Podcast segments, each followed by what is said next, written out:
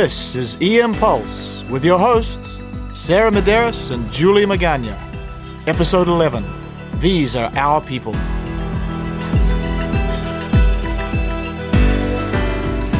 Welcome back to EM Pulse. We want to say a big thank you to all of you who listen and support us.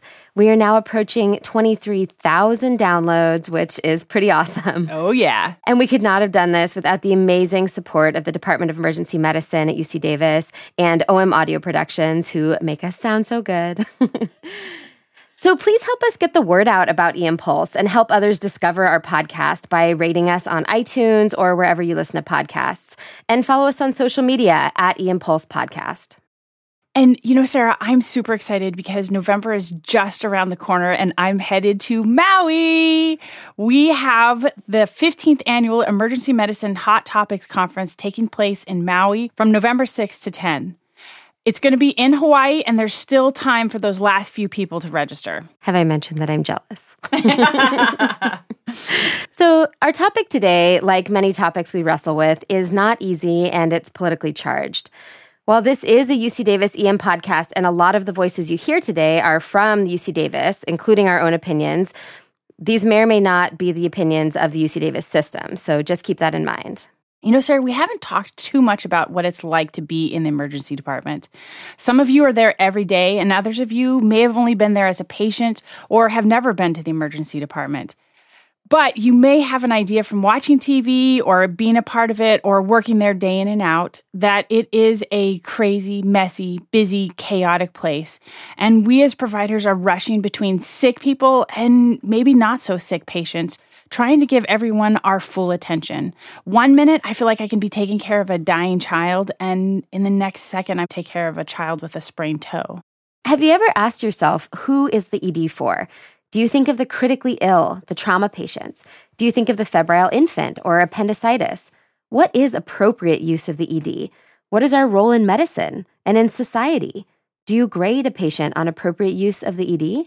Today, we're going to discuss the topic of homeless patients in the ED. If you have ever worked in an ED, you have taken care of a homeless patient. And as you will hear, there are many opinions on what our role is with homeless patients. But one thing is for sure, in California at least, our role has changed. Senate Bill 1152 was signed on September 30th. It defines our role pretty clearly, and it may be surprising to some of you. I know it was for me. Sarah, you and I both took care of Michaela.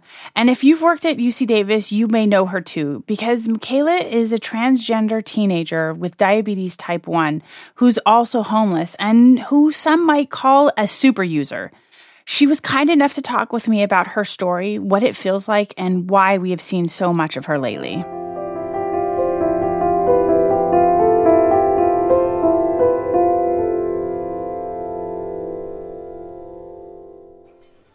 Tell us what brings you into the emergency department today, what you want to share.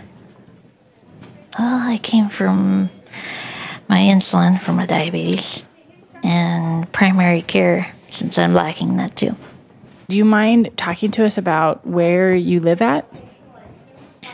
Currently, I live in a shelter. Their hours and everything is weird and can't exactly stay there like a normal home. What's it like to be in the shelter there?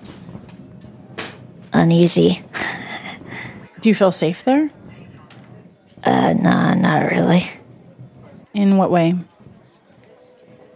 Well, keeping my things safe and um, getting food that I need. Just that I need, not that I want. And then a place to sleep so I can deal with my the rest of my days and more after for work and everything to get myself started out. What is it like to have diabetes and not have a regular roof over your head?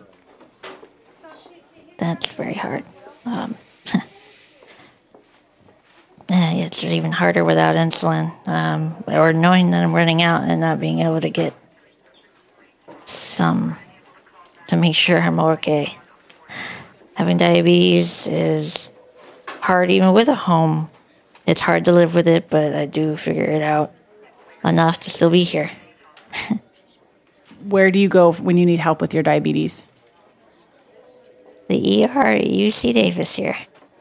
My first visit, you guys helped me.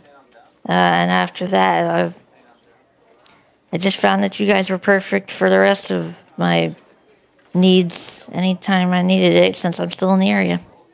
How many times do you think you've been to the emergency department in the past couple of months? Like 10 plus times. Before you moved out to Sacramento, did you have a primary care doctor? Did you have a place that you were getting regular care from for your diabetes? I did in Dallas, Texas. My parents helped me with that. Stocked up on insulin, and then when I came here to California, after all that, just a little while in of being homeless, I lost all that medicine. Um, I was staying at a motel, and uh, I left it with some food and returned the same day later, and that stuff was gone. I wanted to, I really desperately get that stuff back, but I couldn't. I'm still here today because I I went through something similar like today and got my insulin, thankfully by the hospital here. So you came to the emergency department and we filled your insulin prescription then? Basically, yeah. Yeah. Do you feel like people treat you any differently when they hear that you don't have a traditional home? Or do you feel like there's any different approach that the nurses and the providers uh, have when they, when they see you? Or do you feel like there is no difference? I do think about that, but I'm also going through a transitioning thing. So I do think all of that does affect kind of how you summed it up.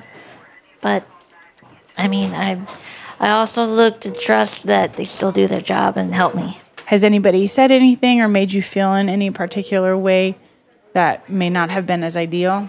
Actually, no, not really. Just maybe they're sometimes too quiet or they're a little fast with their work, and maybe sometimes sloppy. So maybe like discharge hap- discharges happen too fast, and I don't get all the help I needed, or I don't feel like they gave me the resources that they could have. Is there anything else that you think providers should know about how to talk to people about whether they have a home or not? Well, be the kindest and most truthful you can be. Um, the truth can hurt, but normally people that are here in the hospitals they try to help, and I I believe they've always tried that their hardest. Most of them. Would you be okay with a nurse or a doctor asking you about where you live? Um, well, they do in the first place. So, um, sometimes no, because I don't want that to be the focus. I came here for other means. What would be a good way for them to ask you about where you live?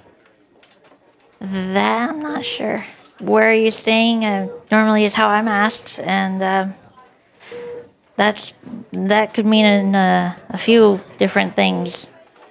So today we were able to get you an appointment with a primary care doctor. Do you have means and ways of being able to get to that primary care doctor? Yes, I actually have somebody I'm talking to. Name's Carrie. She's a caseworker with um, the self help housing uh, program that I'm with, which is uh, again kind of why I call it actually just a shelter. It's not housing for me, and you can't stay there forever. Days can't keep going like that, otherwise they'll see you're mooching off of them, and they'll need you to leave because they need to see you having progress and making some sort of money or something like that. That's what being there is all about. Would you have any words of advice for other young people, like how they can help themselves or how to help work through the system, the complicated medical system that we have? Yeah, they they do need to look for hospitals first off. Uh, if they've got any medical issues like I do, they run to a hospital and ask them how they could get their themselves help for their medical condition.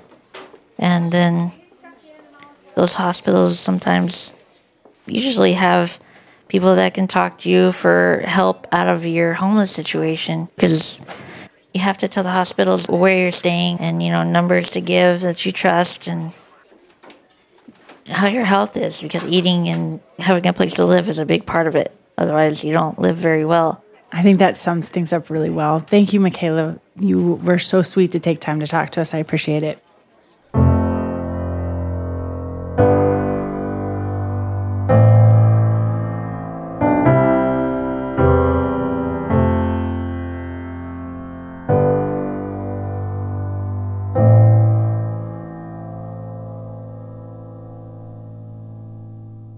Sarah, what do you think when you hear her story?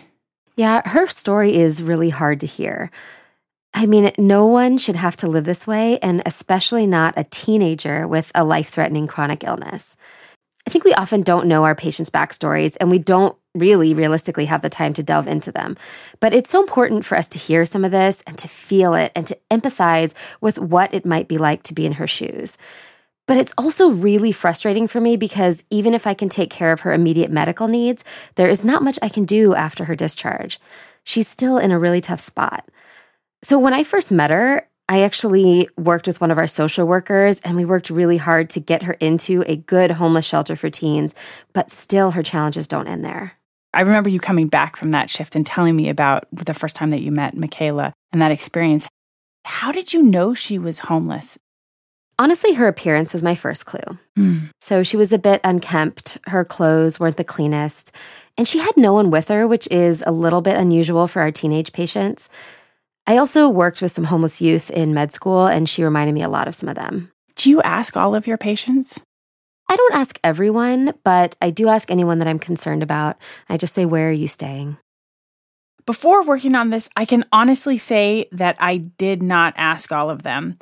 But I did ask several physicians, nurses, our alcohol and drug counselor, and even social workers if they asked their patients, and I got numerous responses. I screen, but only in certain contexts. If I'm worried about somebody getting the treatment they need at home or having the resources they need in order to receive outpatient treatment, I do make it an issue that we discuss. I've never even thought to ask them if they have a home to go to. Um, I'm not sure why, but it's never seems to have been an issue um, up until real recently. I don't. That to me feels like something that I wouldn't be able to follow up on. That seems more of a social work question, something that is a little too in depth, more than what we would do here in the emergency department. Yes, I do. By smell, sight, and asking them.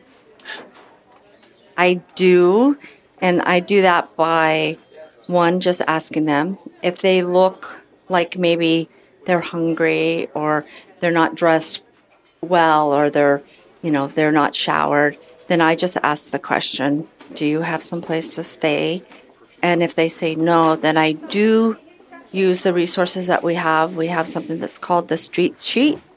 And what I do, because a lot of patients that don't are homeless probably don't have phones, and so I a lot of times try to facilitate either someplace for them to stay during the night, that night, or it kind of depends what time of year it is, and then also uh, make sure that they're going to a safe environment. You know, if that's where they want to go, we have some resources for women and children that we don't have for males.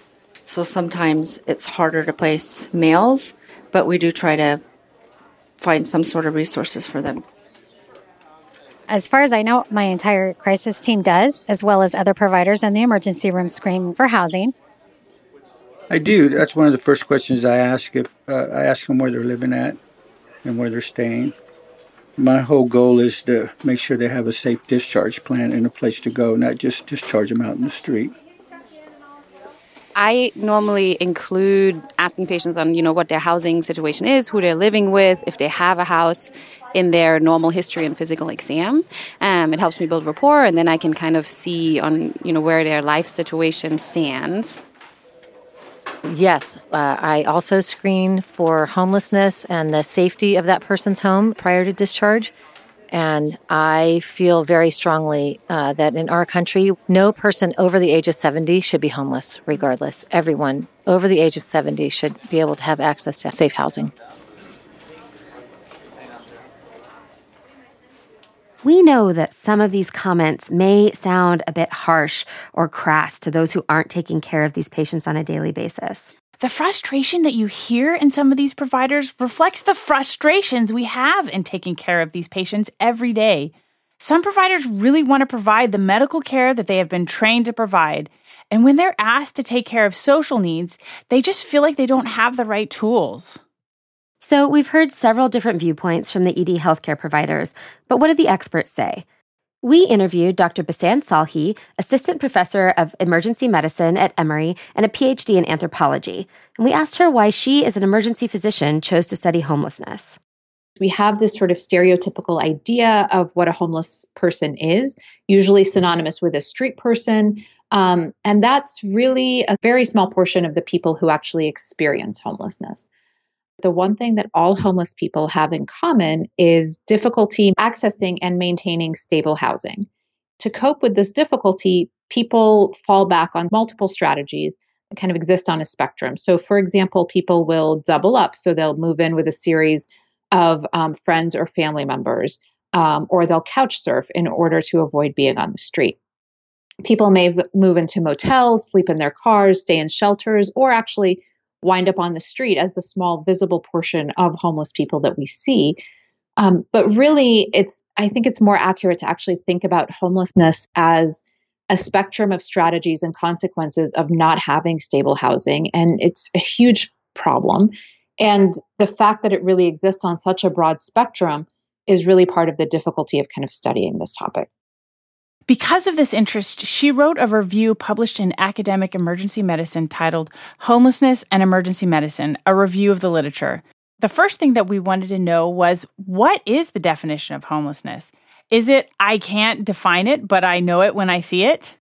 I was really drawn to emergency medicine what I liked about it, in fact, was that it was accessible to all portions of the population. That was something that very much drew me to emergency medicine.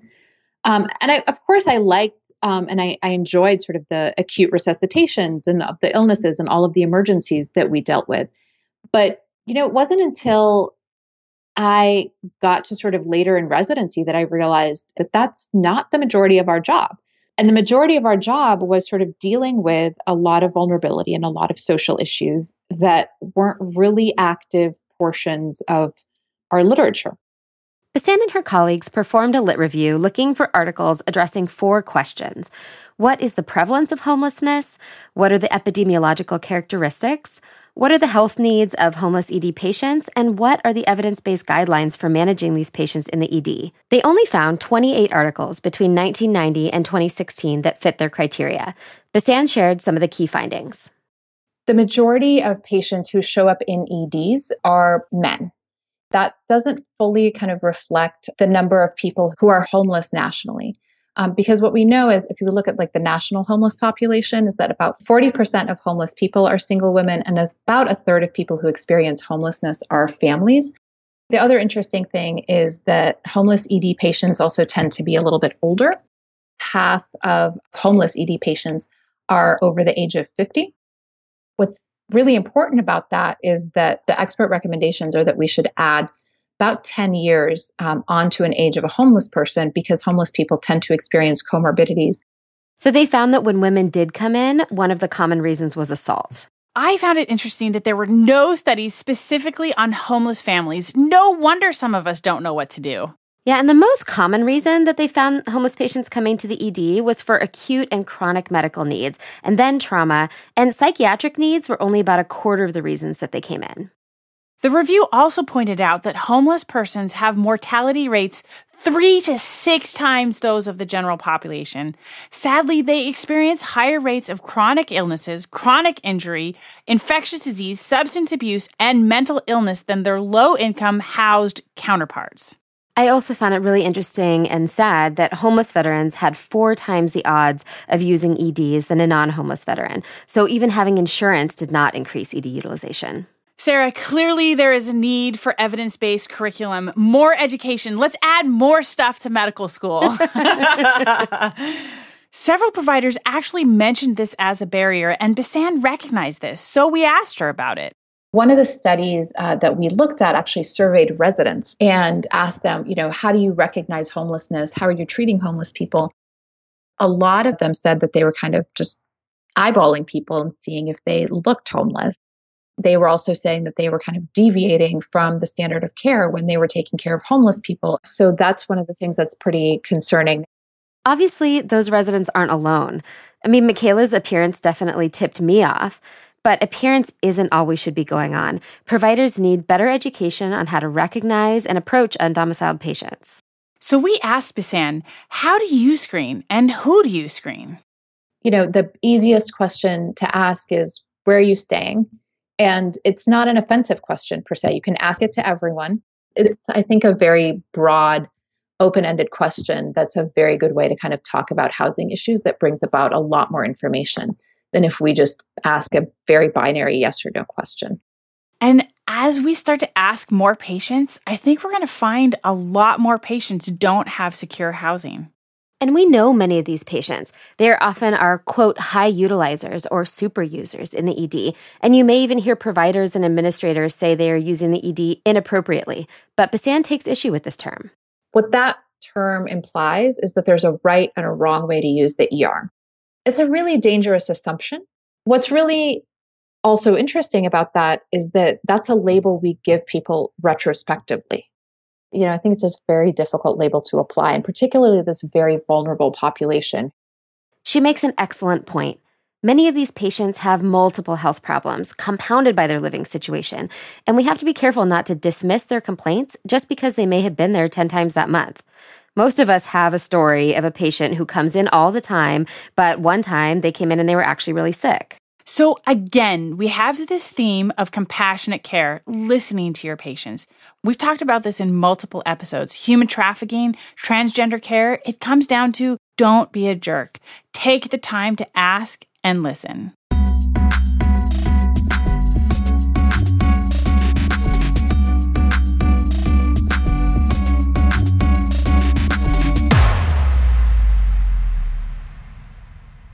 So we've heard Bisan's take on this, but we wanted to hear from our caregivers. So I asked them, what is the ED's role in caring for these patients? Safety, to make sure that they have a place to go and they're familiar with the resources that are offered in the Sacramento area, like food, shelters, uh, medical, mental health, and things like that. I don't know what the role of the emergency department should be overall. I think as a social safety net, we do a reasonably good job helping people when they're in emergent situations. When people come in for issues related to social stability, it's good to have resources to provide, and it's always an important consideration for dispo decisions. Outside of that, I'm kind of agnostic. I'm not sure how big of a role the emergency department is equipped to play in that issue because there are limitations, and because we're here to see injured and sick people, having a whole population that has nowhere to go really um, hampers our ability to see sick people, and it really scares me. They're in danger of dying from their injuries, and our beds are full of people that, that just have no place to go. I don't know if that's a problem that we need to address here. I mean, we're really supposed to see patients in their time of need, when they're having a medical emergency. And that's what I'm trained to do. I, I never went through a course to help people find housing. Quick treat and street. It means we quickly get seen and then we put them back on the street. Hopefully with a street sheet, but usually not. What's a street sheet? Uh, it's resources for them to find shelter that day or find some rehab center, but usually it, it's all full. I think that if you identify that type of situation, that we should take a role in that. And yeah, I do think it's a role of the ER nurse. Our role in that, it just, it really, it varies and it depends. I would say the only time we really put somebody um, back onto the street when they say they have full capacity to get food and um, they want to go back to the street where they say, Yes, I have my tents over here, my dog's waiting for me, I'm going to go have a nice day, then they absolutely can go back. You know, if there's any barriers or, um, or they want anything else, then we do work with them. For better or for worse, we are where homeless patients access care. We're the interface between homeless patients and the health system. It may be unpopular to say. I think, therefore, it is our responsibility to try and address it. Uh, we may not always have the resources to address it. And regardless of whatever ethical concerns people have of, of, whether it should be our role or not, I think if you look from a public health perspective and a public health expenditure perspective, we spend a lot of money addressing the health in the emergency department of our homeless patients. And if we were better at addressing it, we actually would save money. To get another perspective, we talked with Nick Sawyer, assistant professor of emergency medicine, who did a health policy fellowship here at UC Davis. We asked him all of the questions we asked the other providers about if he screens and what is the role of the ED in the homeless crisis. I ask every patient whether or not they smoke, whether or not they drink alcohol, and whether or not they use any drugs. I ask them whether or not they have a place to stay. And I always ask them if they work as well to sort of get an understanding of if they have access to resources to maybe actually get a home if they don't have one. Yeah, every time. We're the primary care providers. They come here for everything. Um, and particularly, you know, given the fact that one out of every three Californians is on Medi-Cal, and it's very hard for patients on Medi-Cal to get uh, follow up. So they frequently just come to the emergency department. So I feel like these are our people. The homeless people in our community are our people, and it's a big part of what we do is taking care of the homeless population. Whether we think this is our role or not, it is now legally our issue. At the beginning of this episode, we mentioned California Senate Bill 1152. We caught up with Nick again to learn more about this legislation. It was introduced in February of 2018, and it is based on an ordinance that was started back in 2007 in Los Angeles County that was uh, put in place after patients had been essentially dumped, discharged from hospitals onto Skid Row. And so, since that time, they put this ordinance in place that said that um, you can't just discharge patients from the hospital without somewhere to go. You have to have some organized plan of where patients can go, and there's actually penalties that are associated with it. What's happening now at the state level is we are seeing this increase in homelessness throughout the state. The goal of this bill was to avoid inappropriate discharges to the streets. The original bill required every homeless patient seen in the ED to be given 30 day supplies of all medications, durable medical equipment, public health screening, all vaccinations, food, clothing, and identify a place for the patient to stay that had agreed to accept them in writing. They could not be discharged during nighttime hours or into inclement weather. Plus, all discharge patients were to have a very detailed discharge summary, including nutritional requirements and rehab potential. All of this without funding for the hospitals to provide these resources. So, 2018, California chapter of American College of Emergency Physicians advocated to change this bill drastically. This is so hard because, on the one hand, we know this is a huge problem and we want our homeless patients to have access to housing and good medical care. It's like Nick said, these are our people.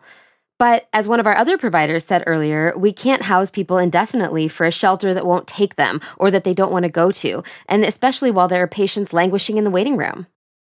But the question is is the right place for this to be done in the emergency department, we already have a problem with people waiting to be seen, people in the waiting room who potentially have emergencies.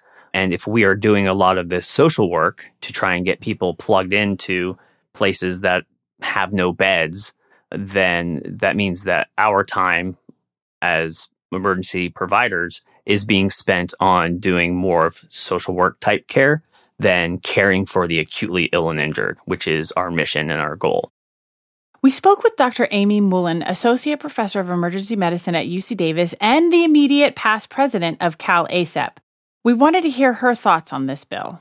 First of all, I agree. All these things would be wonderful if they occurred. And I would love to be able to have every patient out there have home, a food, and clothing. My argument with this is can you really require the healthcare system to provide all of this?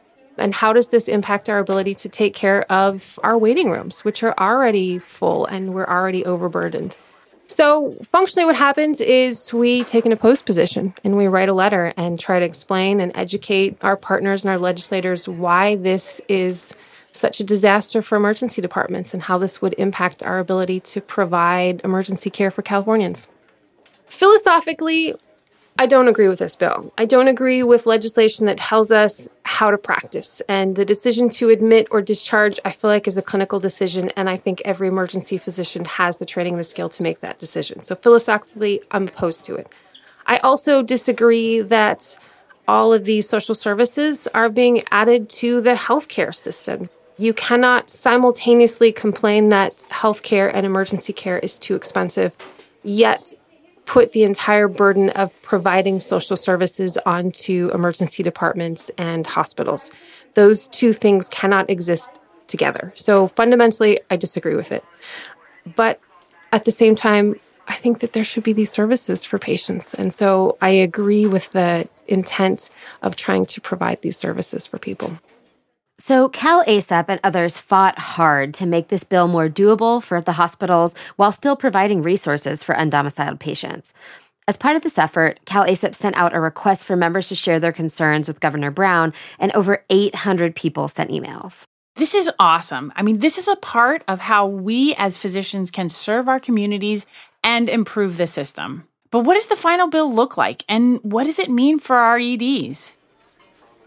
The bill was signed and it will take effect July 1 of next year. I'm disappointed that this bill is signed. I will say that at the outside, but it is significantly better than it was. I'm happy to report you are allowed to discharge homeless patients, so that is a huge win for us. Um, we still do have to provide food, we still do have to make sure that people are not discharged without proper clothing it does ask us to attempt to try and coordinate care for those patients, but none of these activities have to occur in a patient care area. So your hospital could try and provide these services outside of your ER. If you have an on site pharmacy that is open and staffed, you should provide the patient the medications that you have written for in the emergency department. Update vaccinations, some of this we do already with your tetanus shot.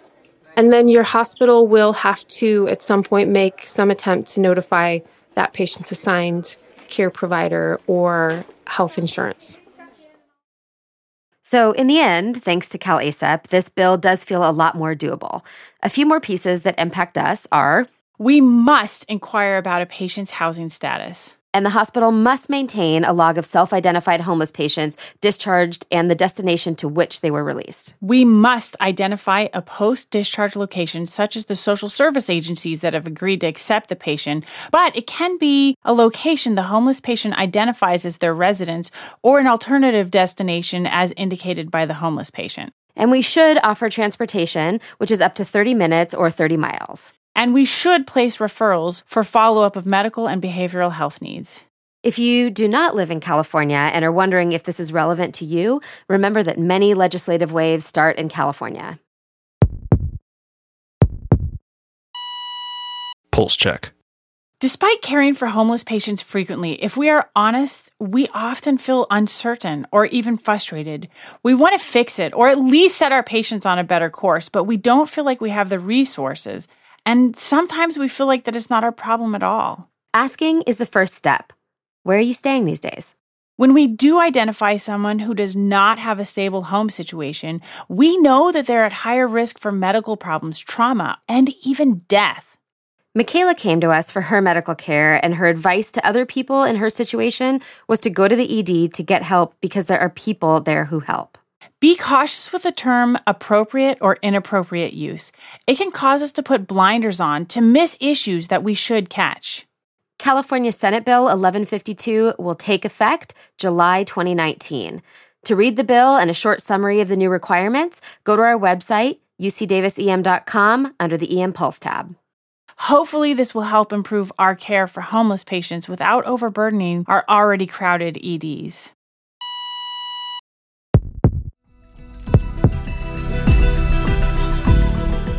We want to continue this conversation online, but before we go, let's leave you with one final thought. It's not that we don't care. We, we definitely do care. Uh, we take care of this population primarily. But how do we get to the point where we can help them while maintaining our mission that we already have, that we're working on every day?